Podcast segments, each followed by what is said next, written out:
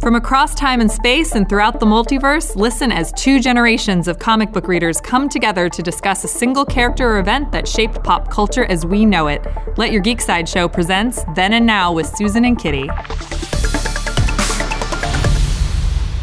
Hey guys, welcome back to Then and Now With Susan. and Kitty.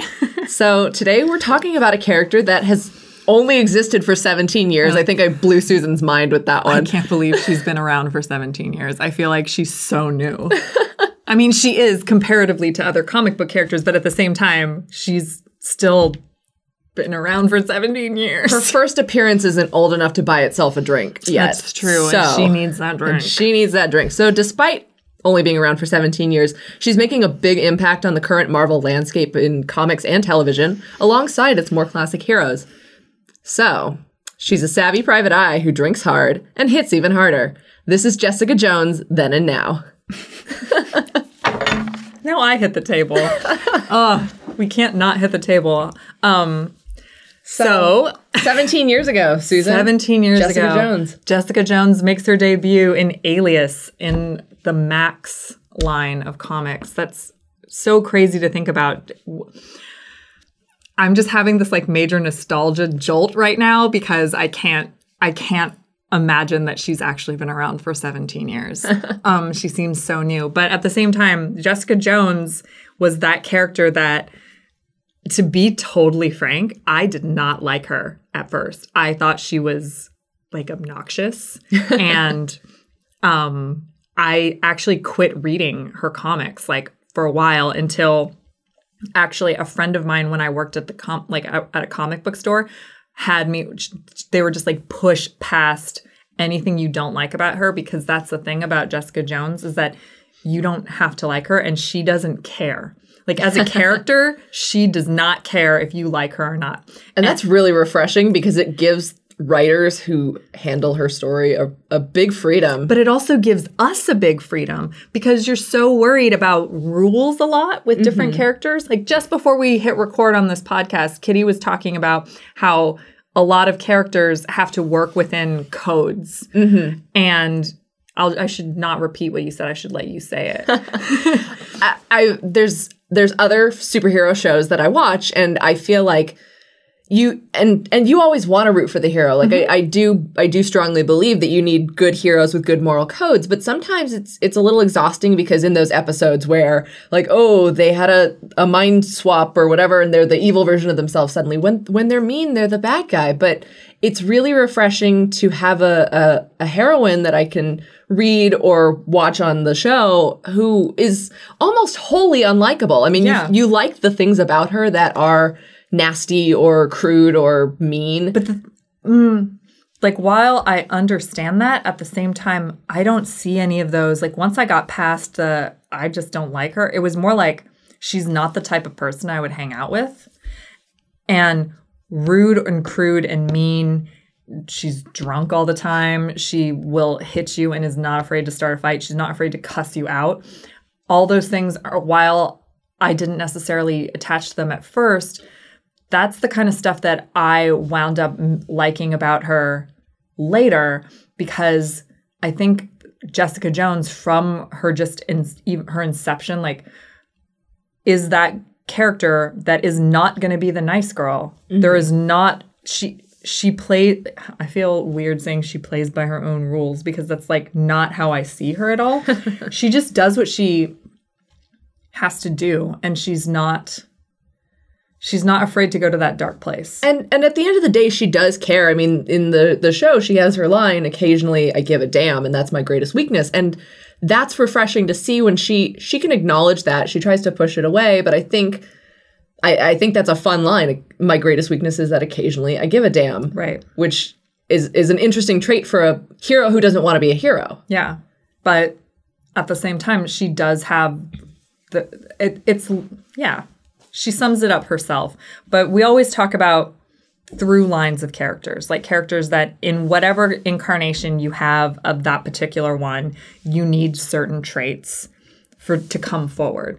And I think the, for for me, starting out Jessica Jones and and the first volume of Alias going forward, the thing that you can really take away from Jessica Jones is that like she is like her through line has to do with she's not she's not the girl that like, I don't know I don't know how to say this without like cursing. And and we don't have an explicit label on this podcast but what what I mean is she's not she's there's there's frames of her sitting on the toilet. There's frames of her um legit just swearing at people and not and, and clients that she should care about whether or not she's getting money from them but she doesn't because they're treat like she knows her her worth in a certain in a certain way And she's in a profession that people don't come to private detectives from a good place or a place of good charity. They're mm-hmm. already angry at someone. Mm-hmm. And when and and even in the show she she sums it up.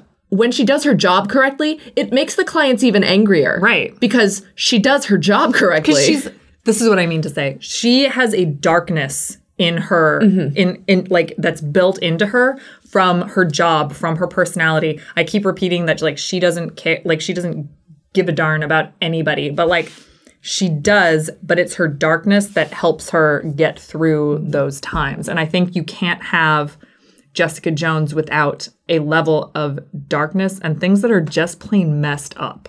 Because if you are in New York City, you're going to a private detective. That private detective is like a former, like, like goody goody superhero who has retired and doesn't want to talk about that ever, ever, ever. who drinks herself silly and can't think she can't feel things but wants to. That's all really dark stuff. But somehow, even though you think you don't like her, you kind of come around to we all have that part of us that maybe it's one decision that we made or it's something that we wish we did or something that we wish we did differently. Jessica Jones taps into that and I think that's what makes her so compelling as a character. because at the end of the day, no matter what darkness she's dealing with, she's still the person that tried to do something. Right. And and whether or not she's successful, Right. she still tried. But when she's not successful and she tries anyway, she walks away with that knowledge. So it's almost it, when you're the reader and you don't like her because you would do something different than she would, that's also something that you take away as the reader from Jessica herself. Like, oh, I would have done that completely differently. She did it wrong. And then you I got angry at Jessica reading her, especially towards the beginning. I was like, this girl's gross. Like, why on earth would she behave this way? And then it's like, oh, look at all her circumstances. And maybe I would behave that way too. Yeah and I think it's I think it's very interesting because we're coming from different sides of this. I mean, uh, if you're listening to then and now, hopefully you understand the I'm a little bit older than Kitty is. But yeah. Um, but Susan really has a, a different perspective on these things, and and especially for a character that is so fairly recent and new. I didn't read the Alias comics. 'Cause- Well, because those were coming out when I was a little kid, and I don't think Yeah. I would have I- started with a comic uh, that starts with a swear word. yeah, the first word in, like, that was the, you know, That was the defining characteristic of this book. she when just it was, she came at you with a punch and she was always going to just keep hitting you that's also a very jessica jones thing to do she's not going to stop hitting you until you submit Yeah, but it's interesting because I went from the show to the comics and and then came back around to the new comics, which continue in the same vein, but it is very different, shaped by the shaped by the knowledge of the show, but also the landscape of uh, A- Alias. The original Alias was a huge product of its time. Yes. like it's it, it almost felt outdated to me when I read it, but I still loved it because it was the character that I had been introduced to in the show. what just i'm really curious what about it seemed outdated because i totally had to do a refresher when i found out that one of the themes was going to be jessica jones because i hadn't retouched alias in in years. And it didn't seem that outdated to me but i'm also coming from a different time than you. Well, there are there are some very specific cultural references in there. right. Um, but there's also, I think there's a little bit of maybe outdated ways of the way that Marvel and and it might be because of the Max imprint. I I haven't read anything else from the Max imprint, so I don't know how the other series address this. But there's some there's some interesting ways they address the topic of the superheroes or the neighborhood that she lives in, or um, I, I it was pre Civil War stuff for Marvel, but it, it feels very much since I started reading in the Marvel Now, Avengers Now kind of age of things, that felt like a very different Marvel landscape. Oh, it um, definitely is, and I would say that the Max imprint definitely ad- like was the darker side. So when you're talking about like her neighborhood and how they address different superheroes, the other titles from that are also a little bit off from what you would think of as like the normal like Marvel tone. Yeah, and and yeah, it, it it's interesting because some of that stuff they couldn't carry into the new series. Oh, right. I mean, there's there's still some swears. Um, there's a yeah, there's a few swears. there's a few swears. No, there's definitely swearing and, and violence, but some of that uh, darker content in the new series, the the self-titled Jessica Jones series, uh, does feel very different. Although it's the same exact creative team, so Mm-hmm. it's it's interesting to see. Um, I love Michael Gaydos's art, and it's got that that fun noir haze to Oh it. yeah. Um See, that to me is like the only thing that I would think is possibly of its time because you don't see as many comics drawn this way anymore. Yeah. Yeah.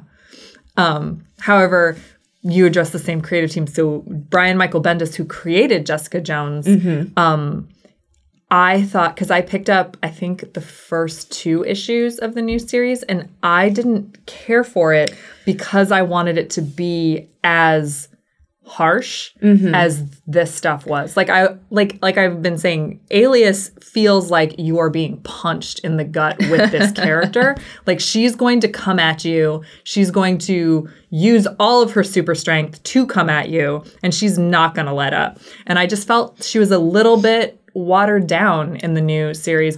And I would I would agree. I would actually agree um, with that, given a variety of factors. One, uh, I think Marvel knew in some capacity this was going to be the series that a lot of people stepped into following the show immediately. Right. Following the show immediately, and, and they republished all the volumes of Alias titled Jessica Jones Alias so people could find it more easily. Um, Notice mine, my copy does not say that on it. no, it does not. Yours is straight up Alias. Old school. But the new series picked up. Uh, The new series had some weird timing issues. It was meant to pick up immediately after Secret Wars, which seems to be the that that comic seems to be the crux of a lot of my knowledge for current characters because Right. a lot happened after Secret Wars when they smashed every universe together and then pulled them all apart again. So it that series ended beginning of 2016, I think. Yeah. Um, and and that's when the Jessica Jones series kind of picked up. They wanted to launch it with the 2015 television show, but unfortunately the timing wasn't there for the artist, and so they had to kind of adjust.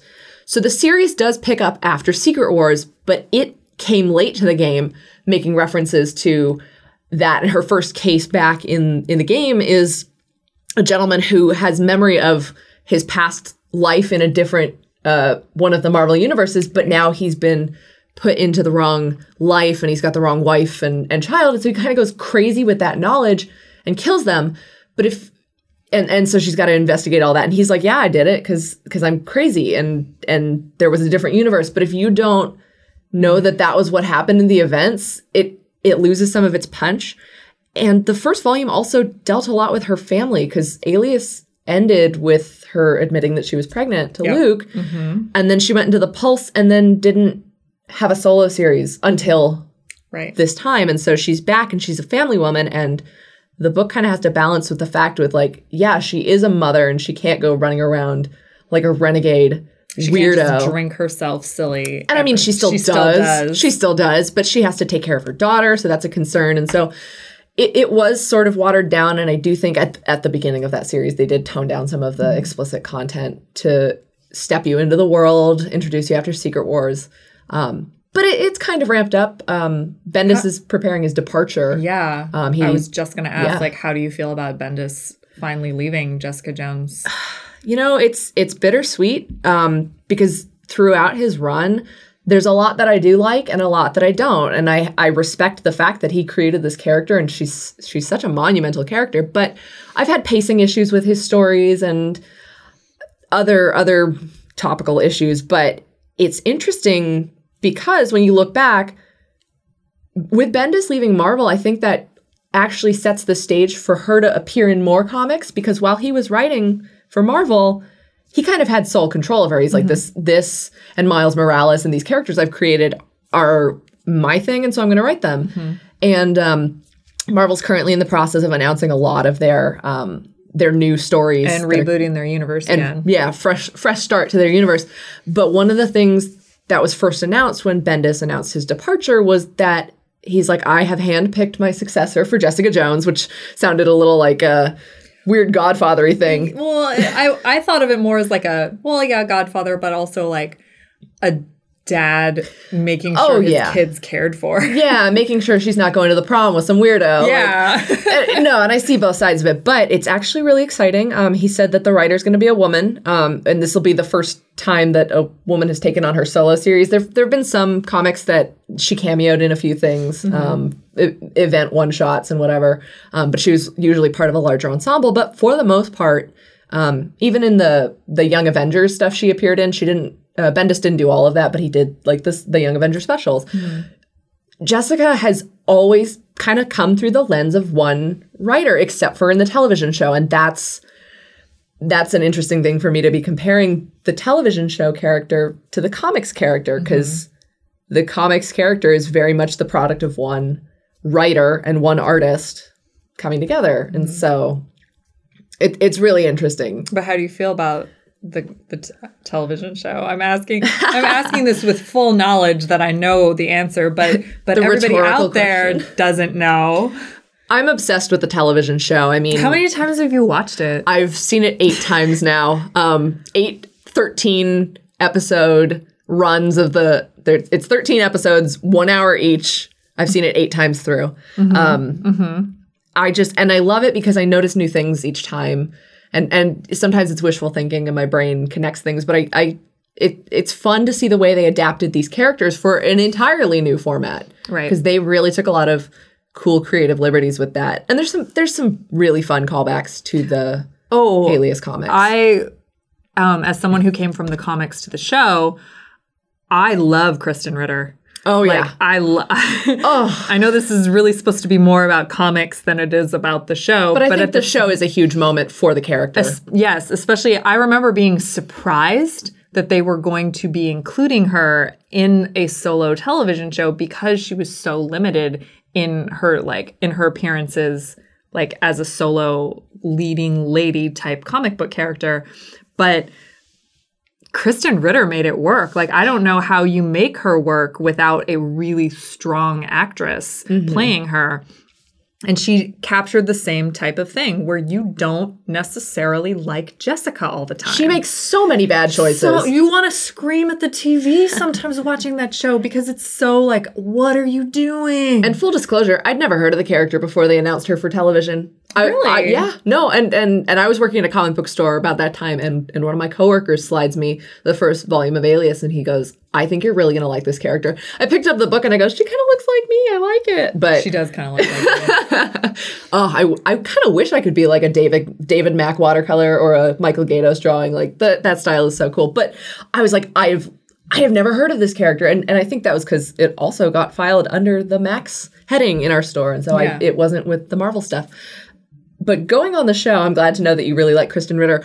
I want to know, no, I want to know um, what you thought, having come from the first Alias volume, what they did with the first season of the show, drawing out what was only a very short storyline with Kilgrave in the comics, because I read that and it was like, wow, he's almost, I mean, he's not inconsequential, but he felt within that So- 20 issue run. So, yeah, so tell me about it. So, um, I remember thinking, like, why would they make Kilgrave the main villain? Like, he se- he seems like a he seems like a side villain. Like, Well, they're not going to put Man Mountain Marko. Well, I mean, or t- everyone's like Typhoid Mary. So, like, you know what I mean? It's but he seems like such a um a side villain, someone because you know even his powers are are.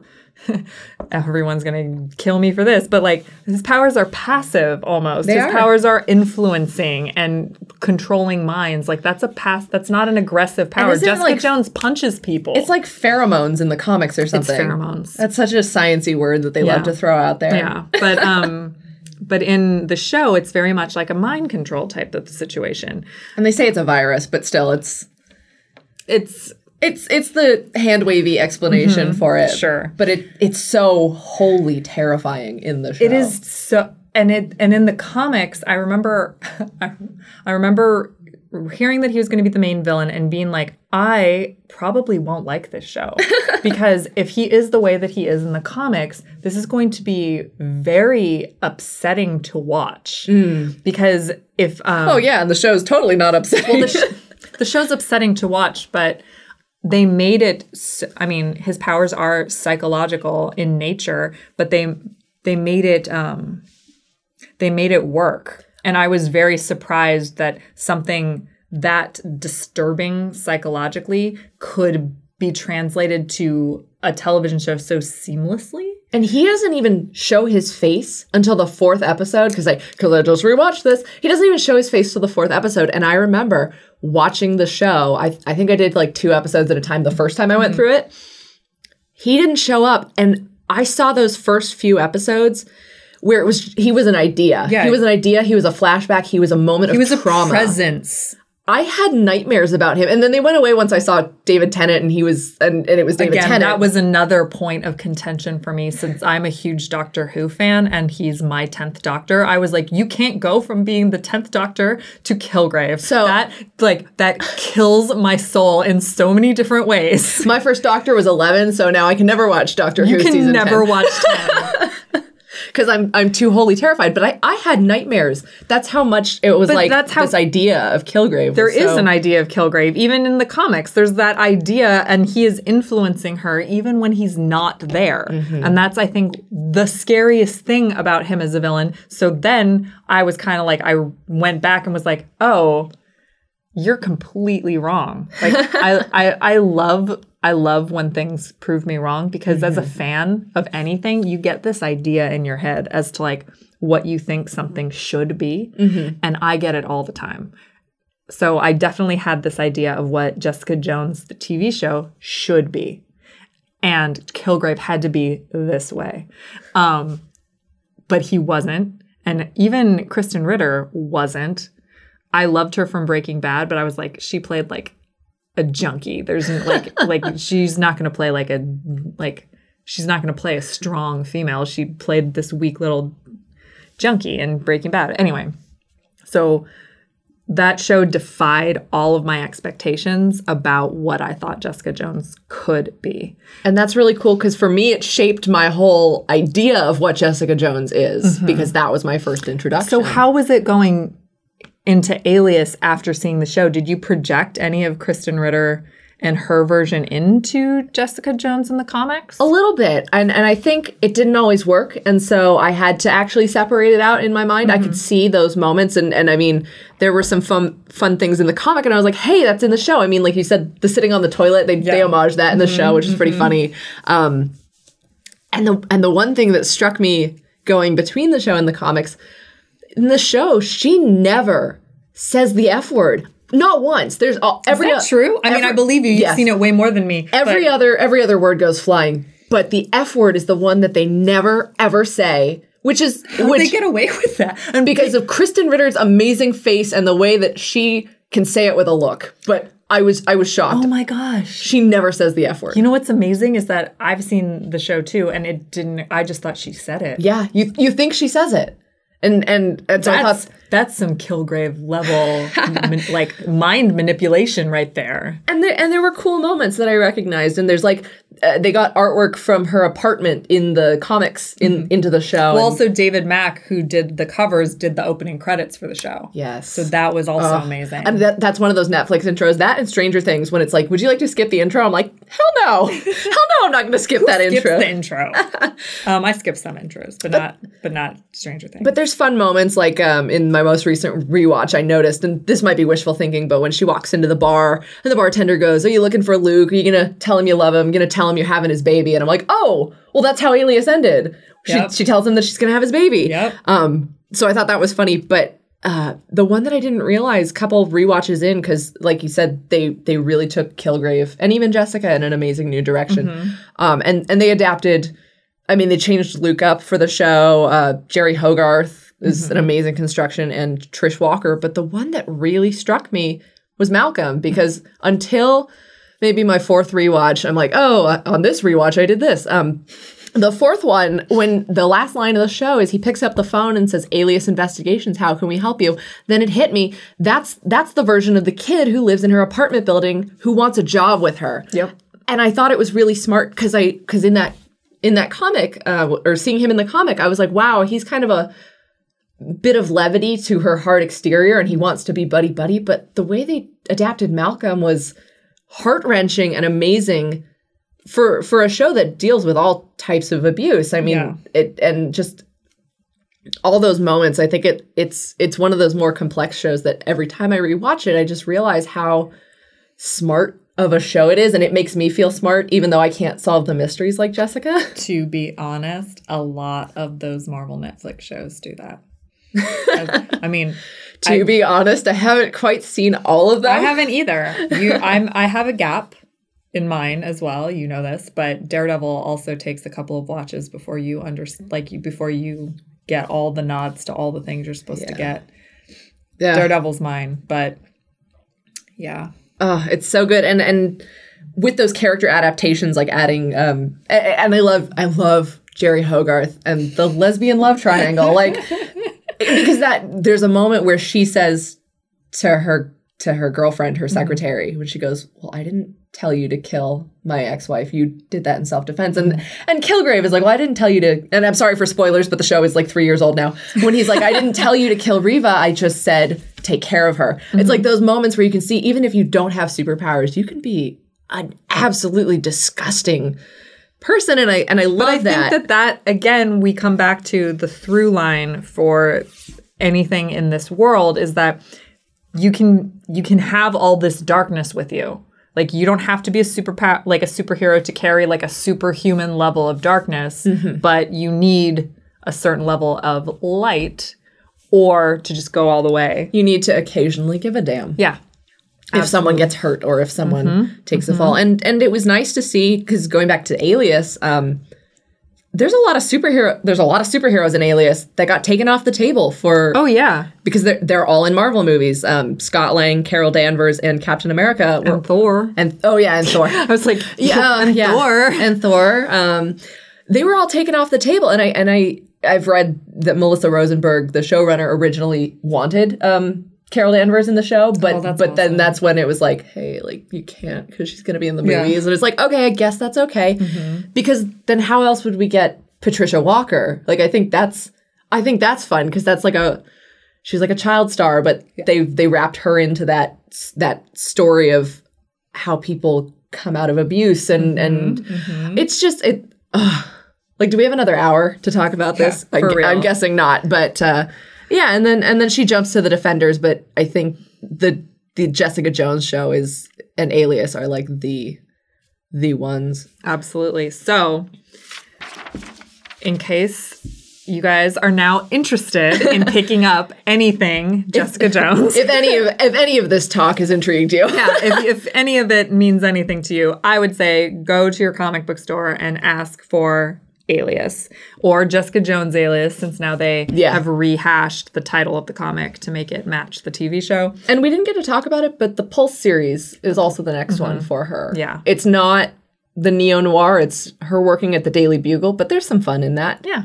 So that one's, yeah, that one's definitely important. And then for modern stuff, if you're coming from the television show, then I definitely, first of all, um, to start actually, Jessica Jones Avenger is a trade paperback they put out, which collects her random appearances that weren't Alias with the Pulse. It's, it- she's got some scattered fun ones. I think it's got the wedding of her and Luke Cage and like some important stuff um, from some of the miscellany. Kind of like the Bendis wrote. highlights of Jessica that Yeah. aren't as dark. It's the yeah, it's the Jessica Jones highlight reel, um, and then the newer series, uh, Jessica Jones Volume One, because the the new series is called Jessica Jones. Jessica period. Jones. Um, so Jessica Jones Volume One, which is called Uncaged. Uh, volume Two is called The Secrets of Maria Hill. So that one actually loops in more superheroes. Um, they haven't published the third volume yet, but when that is collected, it will be the Return of the Purple Man. And then there's actually um, the Defenders Volume One, Diamonds Are Forever, which is the the Bendis Netflix Defenders one. That's really good. Yeah, and then Jessica Jones season one is on Netflix. I've already watched it eight times, so catch up. and I will never see that show as much as you have. not with that attitude you want. oh my gosh, I don't have the time. And Jessica Jones season two drops on Netflix March 8th. So oh gosh. you guys have some time to do your research reading and hone up on those private investigation skills. Amazing. And that's Jessica Jones then and now. Thank you guys for listening. And don't forget to let, Let your geek side show. This has been Then and Now. For more ad free pop culture news and content, visit geeksideshow.com. Thank you for listening, and don't forget to let your geek side show.